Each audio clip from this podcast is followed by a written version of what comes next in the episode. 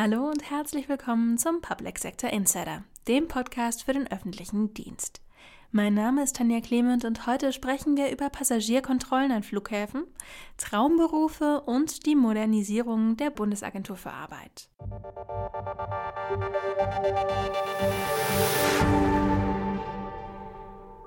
Die Luftsicherheit steht immer wieder im Interesse der Öffentlichkeit. Das gilt ganz besonders für die Passagierkontrollen an den Flughäfen, hier arbeiten Bundespolizei und private Dienstleister eng zusammen. Teilweise zu eng, findet mein Kollege Marco Feldmann. Sprecher ist Paul Schubert. Die Bundespolizei übt die Rechts- und Fachaufsicht über die Passagierkontrollen an den großen deutschen Verkehrsflughäfen aus. Und das ist auch gut so. Denn die Entscheidung, ob beim Fund eines gefährlichen Gegenstandes im Handgepäck einer oder eines Reisenden im Ernstfall tatsächlich ein Terminal geräumt wird, ist eine hoheitliche Aufgabe und muss als gefahrenabwehrende Maßnahme von der Bundespolizei getroffen werden. Aus diesem Grunde ist der neuen Welt am Flughafen Frankfurt am Main auch mit Skepsis zu begegnen. Dort ist gemäß einem öffentlich-rechtlichen Beleihungsvertrag, der auch von Vertretern des Bundesinnenministeriums unterzeichnet wurde, ab dem 1. Januar kommenden Jahres der private Flughafenbetreiber für die Luftsicherheitskontrollen der Passagiere verantwortlich. Er ist ab dann unter anderem für die Gestaltung und den Neuabschluss der Sicherheitsdienstleisterverträge, die Beschaffung von Kontrollinfrastruktur, die Gebührenkalkulation und Erhebung, die Ausgestaltung des Qualitätsmanagements sowie die Steuerung der Sicherheitsdienstleister zuständig. Insbesondere letzteres lässt unter Sicherheitsaspekten aufhorchen. Denn ob diese dann im Gefahrenfall genauso handeln, als wenn sie unter der Steuerung der Bundespolizei stünden, darf ernsthaft bezweifelt werden. Die Steuerung der Sicherheitsdienstleister sollte in polizeilicher Hand bleiben. Sicherlich ist eine gewisse Nähe zwischen privaten Sicherheitsdienstleistern und Verantwortlichen der Bundespolizei im alltäglichen Geschäft an den Flughäfen nicht gänzlich zu vermeiden. Das soll es auch gar nicht, schon der erforderlichen Zusammenarbeit zur Gewährleistung der Luftsicherheit wegen. Aber zu enge Kennverhältnisse zwischen den entscheidenden Akteuren schaden, denn sie erschweren zum einen eine wirksame Wahrnehmung der Rechts- und Fachaufsicht. Zum anderen sind sie aus Compliance-Gründen kritisch zu sehen. Das gilt insbesondere ab einer bestimmten Führungsebene und ganz gewiss für Spitzenpositionen. Sowohl bei den Dienstleistern und ihren Verbänden als auch bei der Bundespolizei. Erst recht problematisch wird es, wenn diese engen Kennverhältnisse auch nur explizit herausgestellt werden. Hier braucht es dringend Veränderungen. Sinnvoll wären regelmäßige Postenrotationen auf Seiten der Führungskräfte der Bundespolizei. Zudem sind die jeweiligen Dienstvorgesetzten gefragt, ganz besonders im Bundespolizeipräsidium in Potsdam. Denn spätestens hier muss die Einhaltung des beamtenrechtlich verankerten Distanzgebotes sichergestellt werden. Wer einen Beruf wählt, den er liebt, muss keinen Tag arbeiten. Dieser Spruch stammt zwar nicht von Konfuzius, aber ein Körnchen Wahrheit liegt vielleicht trotzdem darin. Für unser E-Journal Future for Public haben wir mit Menschen aus dem öffentlichen Dienst gesprochen, die ihr Hobby zum Beruf gemacht haben. Morten Jakobson hat ein paar der Highlights für uns zusammengestellt. Welche Hobbys passen denn zu Berufen im Public Sector? Wie wäre es mit Tauchen, Handball, Schifffahrt oder Videoproduktion? Zumindest haben wir zu diesen Bereichen tolle Gäste gehabt. Am typischsten für den öffentlichen Dienst ist vielleicht noch der Beruf von Timo Zangarakis. Timo arbeitet seit 2019 beim Bundesamt für Güterverkehr, BAG. Dort arbeitet er im Referat Informations- und Kommunikationstechnik mit dem Schwerpunkt Multimedia. Für das BAG macht er Video- und Audioaufnahmen, auch in der Postproduktion. Sein heutiges Arbeitsfeld kommt nicht von ungefähr. Schon als Kind hat er seinen Vater, einen Musiker, bei seinen Auftritten begleitet. Hätte ich jetzt noch an, am Ende des Tages äh, dabei eine Gitarre in der Hand, dann wäre es auf jeden Fall 100% Hobby zum Beruf gemacht.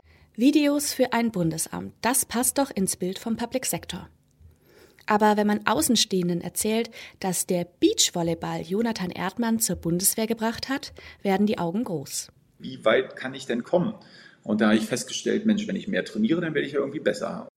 Aber mit seiner Karriere als Spitzensportler, Markenbotschafter und Trainer hat Jonathan selbst nicht gerechnet, als er anfing, Beachvolleyball zu spielen. Auch über seinen Arbeitsalltag als Trainer hat er noch mit uns gesprochen. Sportförderung gibt es übrigens nicht nur bei der Bundeswehr, sondern auch bei Polizei und Zoll. Für alle, die irgendwann mal die Möglichkeit haben, ähm, das eigene Land bei Olympia zu vertreten, macht das unbedingt. Neben den Berufen, die man im Public Sector gar nicht erwartet hätte, gibt es aber auch die, über die man nicht nachdenkt. Wer übernimmt zum Beispiel die Wartung bestimmter Ausrüstungen und Fuhrparks? Hanna Zarkawitsch ist Schiffsmechanikerin beim Wasserstraßen- und Schifffahrtsamt WSA Ostsee und fährt in ihrem Berufsalltag ständig auf die Ostsee. Ihre Verbindung mit dem Meer hat sie zum Beruf gemacht. Ja, also mein Vater hat mir mit sieben Jahren versucht, äh, Segeln beizubringen. Und seitdem ich ungefähr, keine Ahnung, neun oder zehn Jahre alt war, haben wir dann als Familie immer die Sommerurlaube auf dem Wasser verbracht und auch den Urlaub von der Zeit her immer gesteigert. Und was macht ein Tauchergruppenführer der Bereitschaftspolizei Sachsen-Anhalt? Das hat uns Zirko Abicht erzählt. Auch unter Wasser muss klassische Polizeiarbeit geleistet werden. Weil wir immer davon ausgehen, dass das, was wir da vorfinden, in erster Linie auch ein Tatort sein kann. Außerdem ist es unter Wasser kalt. Man weiß nie, was einen tief unten erwartet und nicht jeder Einsatz ist erfolgreich. Aber einen anderen Beruf wählen möchte Silko trotzdem nicht. Egal wie verlockend andere Karrieren waren, ich habe mich bis jetzt immer für das entschieden, was mir am meisten Spaß macht und ich habe das in keiner Weise bereut. Das hat Silko eigentlich gut zusammengefasst, finde ich. Danke, Mollen. Wirklich gerecht können wir den Interviews in der kurzen Zeit gar nicht werden. Am besten, Sie schauen selbst rein. Auf fvp.online slash vom Hobby zum Beruf. Den Link haben wir Ihnen auch nochmal in die Shownotes gepackt. Informationen und Dienste, die rund um die Uhr verfügbar sind. So hätten wir sie gerne, die Verwaltung von morgen. Dabei helfen automatisierte und digitale Prozesse. Aber Fehler dürfen dabei nicht passieren. Und alles muss rechtssicher sein. Hohe Ansprüche also, die eine moderne Verwaltung erfüllen muss. Daniel Terzenbach ist Mitglied des Vorstandes der Bundesagentur für Arbeit.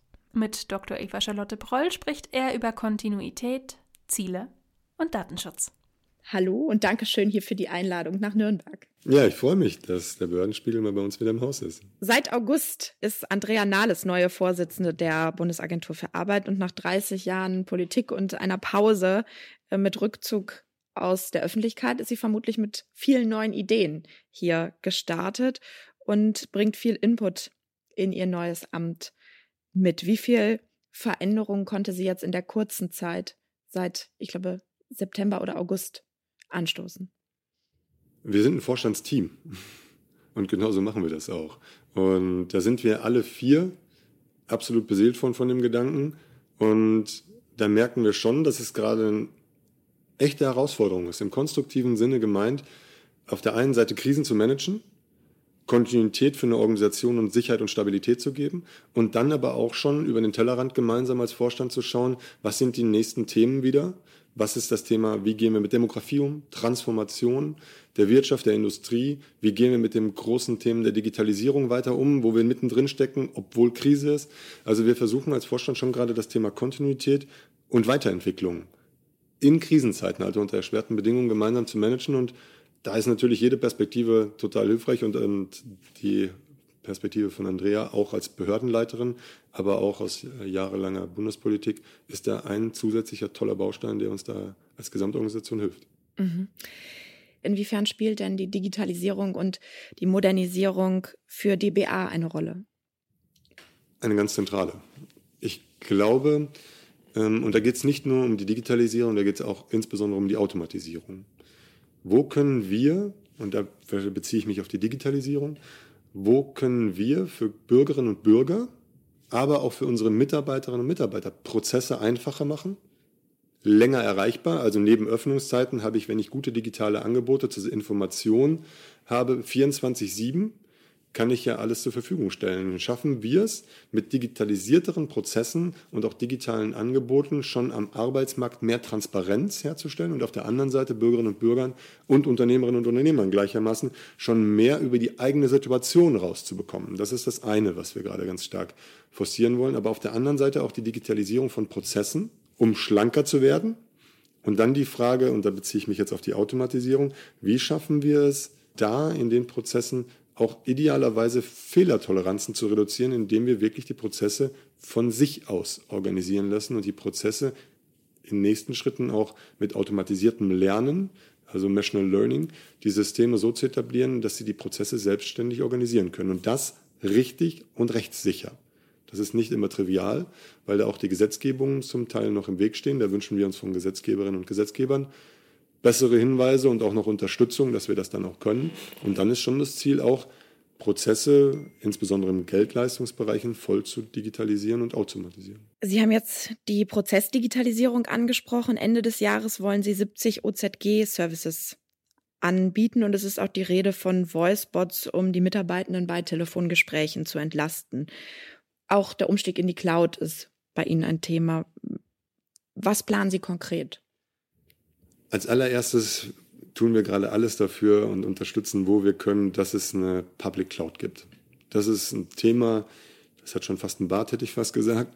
Aber jetzt wird es sehr konkret und wir bündeln all unsere Energie gemeinsam mit den Ministerien und auch den großen potenziellen Anbietern, da was auf die Straße zu kriegen. Und dann ergeben sich auch neue Möglichkeiten. Nach den äh, Rahmenbedingungen der DSGVO und dem Schand 2 Urteil auf europäischer Ebene hat der Datenschutz schon sehr weitreichende Auswirkungen auf die Möglichkeiten der Digitalisierung. Und wenn Rahmenbedingungen einer sicheren Cloud da sind, können wir auch Dienstleistungen anbieten, wie zum Beispiel Voicebots, aber auch andere Entlastungen für Bürgerinnen und Bürger und unsere Mitarbeiterinnen und Mitarbeiter. Das muss dann Step by Step kommen. Wir sind natürlich in parallelen Vorbereitungen, hoffen aber, dass das mit der Cloud jetzt relativ schnell geht. Es gibt ja eine Timeline, die zumindest Hoffnung macht, dass wir danach auch noch anwendungsorientiertere Produkte, Programme und Prozesse für Bürgerinnen und Bürger implementieren können und auch Unternehmerinnen und Unternehmer. Aber es muss Hand in Hand gehen zwischen Datenschutz und Digitalisierung und da gibt es zum Teil einfach auch noch rechtliche Rahmenbedingungen, die man dann betrachten muss. Wie sähe denn die optimale Cloud-Lösung für die BA aus? Idealerweise wäre natürlich der mindestens gleiche Sicherheitsstandard zentral. Für uns als Bundesagentur für Arbeit ist der Sicherheitsstandard das höchste Gut. Wir haben Sozialdatenschutz ist der höchste Datenschutz, den es gibt. Und den wollen wir und erhalten wir natürlich. Das andere ist, natürlich kann und wird der Support in gleicher Qualität und Geschwindigkeit möglich sein. Und ist es am Schluss, und das müssen wir auch vor Effizienz- und Wirtschaftlichkeitsbetrachtungen sehen, ist es denn tatsächlich dann auch günstiger und effizienter? Das sind, glaube ich, Rahmenbedingungen, die für uns als Maßstab gelten. Und wenn das gewährleistet wird, ist, dass wir eine Bundesbehörde mit fast 1000 Dienststellen gut administrieren können, würde so viel wie möglich in diese Cloud münden. Alles, was wir selbst erhalten müssen, würden wir weiter selbst organisieren. Aber Ziel wäre, nach den Maßstäben schon möglichst viel in so eine Bundescloud zu kriegen, um auch von anderen Institutionen Synergieeffekte zu erzielen, sei es skalierbarer, aber auch das vielleicht das voneinander lernen, was für technische Möglichkeiten noch woanders laufen. Dankeschön für das Gespräch.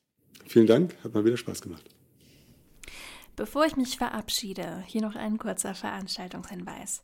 Am 7. Dezember findet der Digitalkongress neuestadt.org statt unter dem Titel Klimaschutz und Infrastruktur von der Agenda zur Umsetzung. Alle Infos und das vollständige Programm finden Sie unter neuestadt.org/kongress. Damit sind wir für heute wieder am Ende.